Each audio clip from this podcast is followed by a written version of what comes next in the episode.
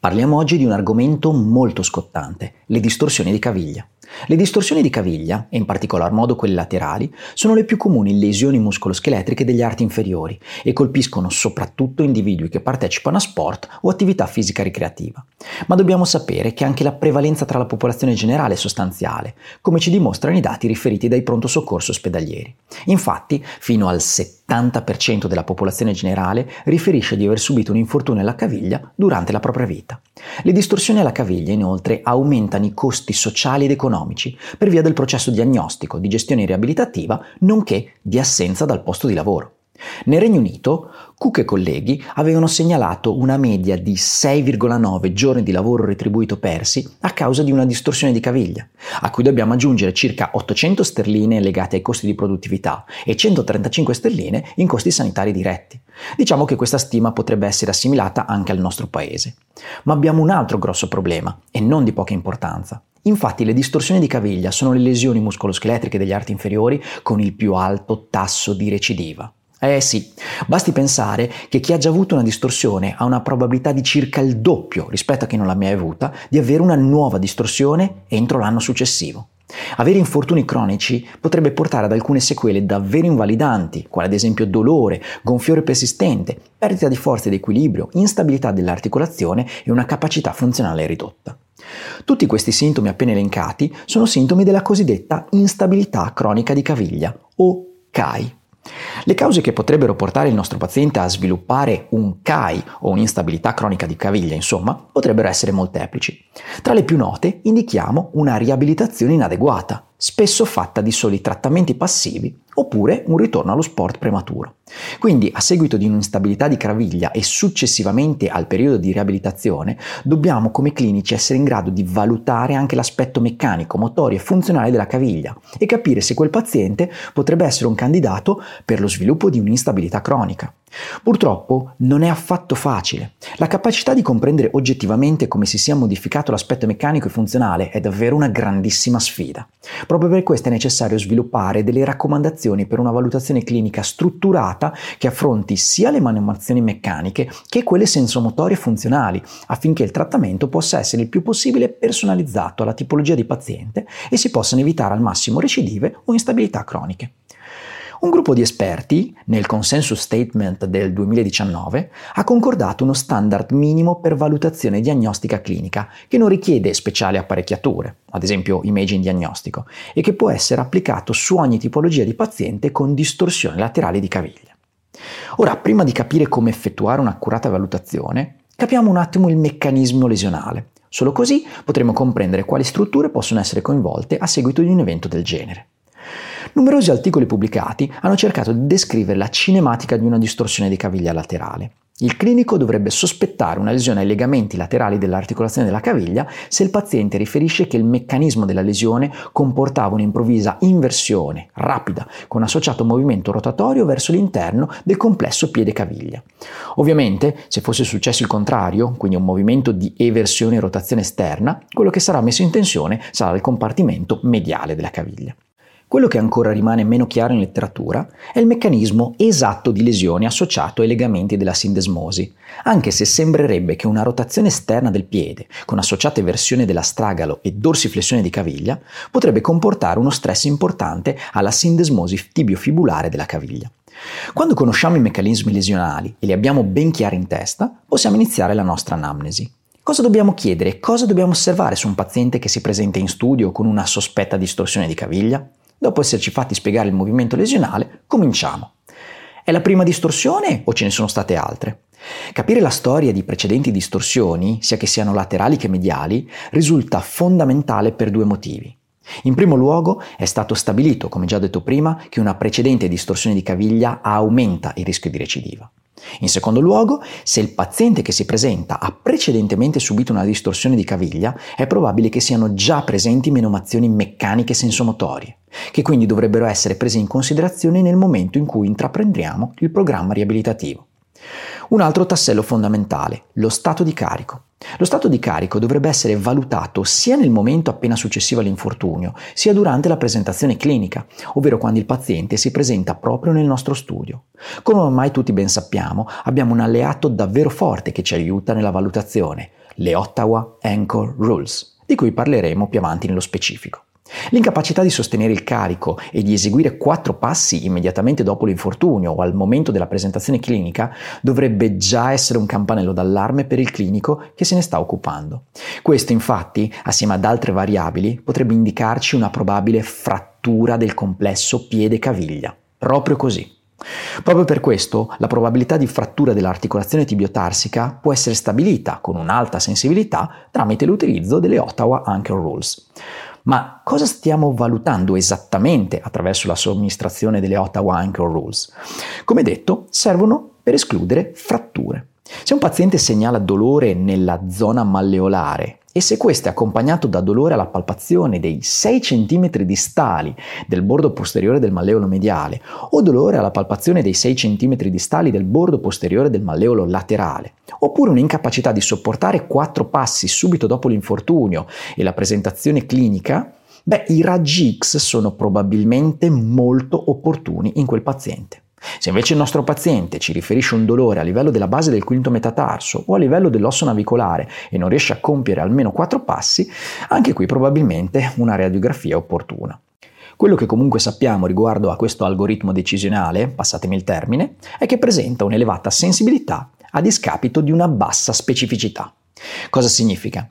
Significa che se il paziente risulterà negativo ai nostri test di palpazione, molto probabilmente il paziente non presenterà una frattura. Ma al contrario però, se il paziente è positivo ai nostri test, beh, non è detto che abbia sicuramente una frattura.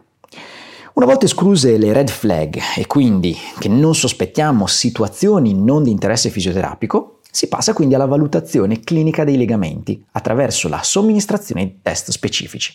Vediamo come. La valutazione clinica dell'integrità dei legamenti laterali di articolazione della caviglia, così come i legamenti della sindesmose dell'articolazione della caviglia, è fondamentale in fase di esame fisico. Ricordiamo intanto che i principali stabilizzatori legamentosi laterali dell'articolazione della caviglia sono innanzitutto il legamento talofibulare anteriore, il legamento calcaneo fibulare e il legamento talofibulare posteriore. Quello che sappiamo è che il legamento talofibulare anteriore è quello che più comunemente viene lesionato tra tutti i legamenti. Esso ha origine nel margine anteriore del malleolo laterale, scorre anteromedialmente per poi inserirsi sul corpo dell'astragalo. Per provocare il dolore familiare del paziente abbiamo delle strategie davvero affidabili. Possiamo per esempio eseguire una semplice palpazione del legamento o mettere sotto stress il legamento stesso. Per quest'ultima azione dovremmo eseguire, in caso di valutazione del legamento talofibulare anteriore, una flessione plantare passiva con adduzione. Questo test sembra essere più affidabile per valutare la rottura completa se eseguito tra 4 e 6 giorni dopo l'infortunio. Un altro test a nostra disposizione, sempre per il medesimo legamento, è il test del cassetto anteriore. Per quanto riguarda la sensibilità e specificità di questo test, sono rispettivamente di 0.96 e 0.84, quindi direi davvero un buon test. Ciò significa che se il test del cassetto è negativo, c'è una bassa probabilità che sia completamente rotto. Il secondo legamento che abbiamo nominato è il legamento calcaneo-fibulare, che ha origine dalla parte anteriore del maleolo laterale, corre obliquamente verso il basso e all'indietro per attaccarsi alla regione posteriore della superficie calcaneare laterale. È attraversato superficialmente dai tendini peronei e dalle loro guaine, rimanendo scoperto per solo un centimetro circa, ed è proprio dove è scoperto che è direttamente palpabile. In questo caso, per evocare il sintomo familiare del paziente, sarà opportuno eseguire una corretta palpazione e, come per il legamento precedente, metterlo sotto stress applicando una forza in dorsiflessione passiva ed inversione di caviglia. Ricordiamo per ultimo, ma non per importanza, la possibilità di lesionare la sindesmosi. Questo infortunio viene riferito infatti in circa il 20% dei pazienti che hanno avuto un infortunio, quindi anche in questo caso, per provocare il sintomo familiare del paziente, sarà opportuno eseguire una corretta palpazione, che sembra essere il test più sensibile, e uno squeeze test maleolare, che al contrario presenta una buona specificità. In questo modo, e dopo aver eseguito correttamente tutti i test, avremo una visione completa del nostro paziente e saremo dunque in grado di impostare un piano riabilitativo che prenda in considerazione le sue richieste ed esigenze per poter impostare degli obiettivi condivisi. Quindi, vediamo ora come gestire nella pratica clinica un paziente dopo distorsione laterale di caviglia. Come accennato prima, la gestione di una distorsione inizia con una diagnosi funzionale accurata, che riesca a stabilire la gravità e la posizione della distorsione, se laterale, mediale o sindesmotica, escludendo lesioni e strutture adiacenti, come fratture del piede o della caviglia. Attenzione, lo ripetiamo perché è davvero importante. Sappiate che il 7,3 dei pazienti che subiscono una lesione presentano anche una frattura, quindi la percentuale non è così bassa come si pensa. Le raccomandazioni per la gestione acuta dopo distorsione includono quindi protezione, carico ottimale, ghiaccio, compressione ed elevazione. Il classico protocollo POLIS, evoluzione del price. Questo protocollo però recentemente è stato anche modificato in Peace and Love, dove oltre alle raccomandazioni già descritte sopra si consiglia di evitare farmaci antinfiammatori, educare il paziente, mantenere il paziente ottimista ed aumentare la vascolarizzazione. Per carico ottimale intendiamo il carico che quel paziente in quel determinato momento riesce a sostenere. Magari può essere una deambulazione con ausilio di due canadesi o una sola, dipende insomma. Inizialmente, comunque, sempre in fase acuta, è possibile utilizzare dei supporti esterni, dei bendaggi o dei tutori per cercare di prevenire una nuova distorsione. Ricordiamo infatti che il fattore di rischio principale per una distorsione è quello di averne già avuto un'altra. Superata la fase acuta, si inizia il trattamento. Molto precocemente si dovrebbero iniziare esercizi attivi e passivi e anche esercizi di allungamento, magari fuori carico se la reattività è elevata, in un intervallo in cui non ci sia dolore per evitare che il tessuto si contragga. Successivamente gli esercizi dovrebbero essere eseguiti in carico, stando in piedi su una superficie inclinata e chiedendo all'atleta di spostare il proprio peso in avanti o indietro, per esempio. Il consiglio è quello di eseguire esercizi più volte al giorno, anche 4-5 volte al giorno. Nella prima fase anche la terapia manuale ha un ottimo riscontro. Può essere avviata entro 48 ore dalla lesione per evitare che si instauri una limitazione articolare, in particolare in flessione dorsale. Educheremo il paziente a svolgere anche esercizi in autonomia per incrementare la flessione dorsale. Insieme al lavoro di recupero articolare sarà importante eseguire fin da subito un rinforzo muscolare. Questo infatti è essenziale per un rapido recupero e per prevenire nuovi infortuni. Inizieremo con esercizi isometrici, meno provocativi, per poi spostarci via via verso esercizi concentrici ed eccentrici. Gli esercizi dovrebbero concentrarsi sul rafforzamento dei muscoli peroneali, perché una forza insufficiente in questo gruppo muscolare sembrerebbe essere associata a CAI o lesioni ricorrenti. Tuttavia, diciamo che tutti i muscoli della caviglia dovrebbero essere rinforzati, bilateralmente se possibile. Infatti, quando l'allenamento viene eseguito bilateralmente, possiamo aspettarci sostanziali guadagni di forza su entrambe le parti. Una volta che l'atleta raggiunge il pieno carico senza dolore, inizia l'allenamento propriocettivo per il recupero dell'equilibrio e del controllo posturale. In questa fase possiamo associarci anche esercizi con feedback visivo o esercizi funzionali idonei alla richiesta del paziente, ovvero se abbiamo un calciatore effettueremo task funzionali diversi da un cestista oppure da un runner. Quindi, per concludere, la distorsione di caviglia è un evento molto frequente sia nella popolazione sportiva che in generale. L'anamnesi e l'esame fisico iniziale ricoprono un ruolo veramente importante, soprattutto per escludere quei pazienti che richiederebbero un approfondimento diagnostico per escludere fratture. In questo ci vengono in aiuto le cosiddette Ottawa Ankle Rules. Nell'esame fisico valuteremo le condizioni dei legamenti, i test di mobilità e i test di forza. La gestione riabilitativa, che inizia se non ci sono controindicazioni già 48 ore dall'evento, si concentra sui deficit trovati in anamnesi e sul miglioramento delle menomazioni biomeccaniche funzionali. È consigliabile eseguire esercizi anche una volta conclusa la fase riabilitativa, proprio per diminuire il più possibile il rischio di una recidiva. Se ti interessa approfondire l'argomento, su Streamed trovi il corso di David Nolan, dedicato alle più importanti patologie dell'arte inferiore, tra cui proprio le distorsioni.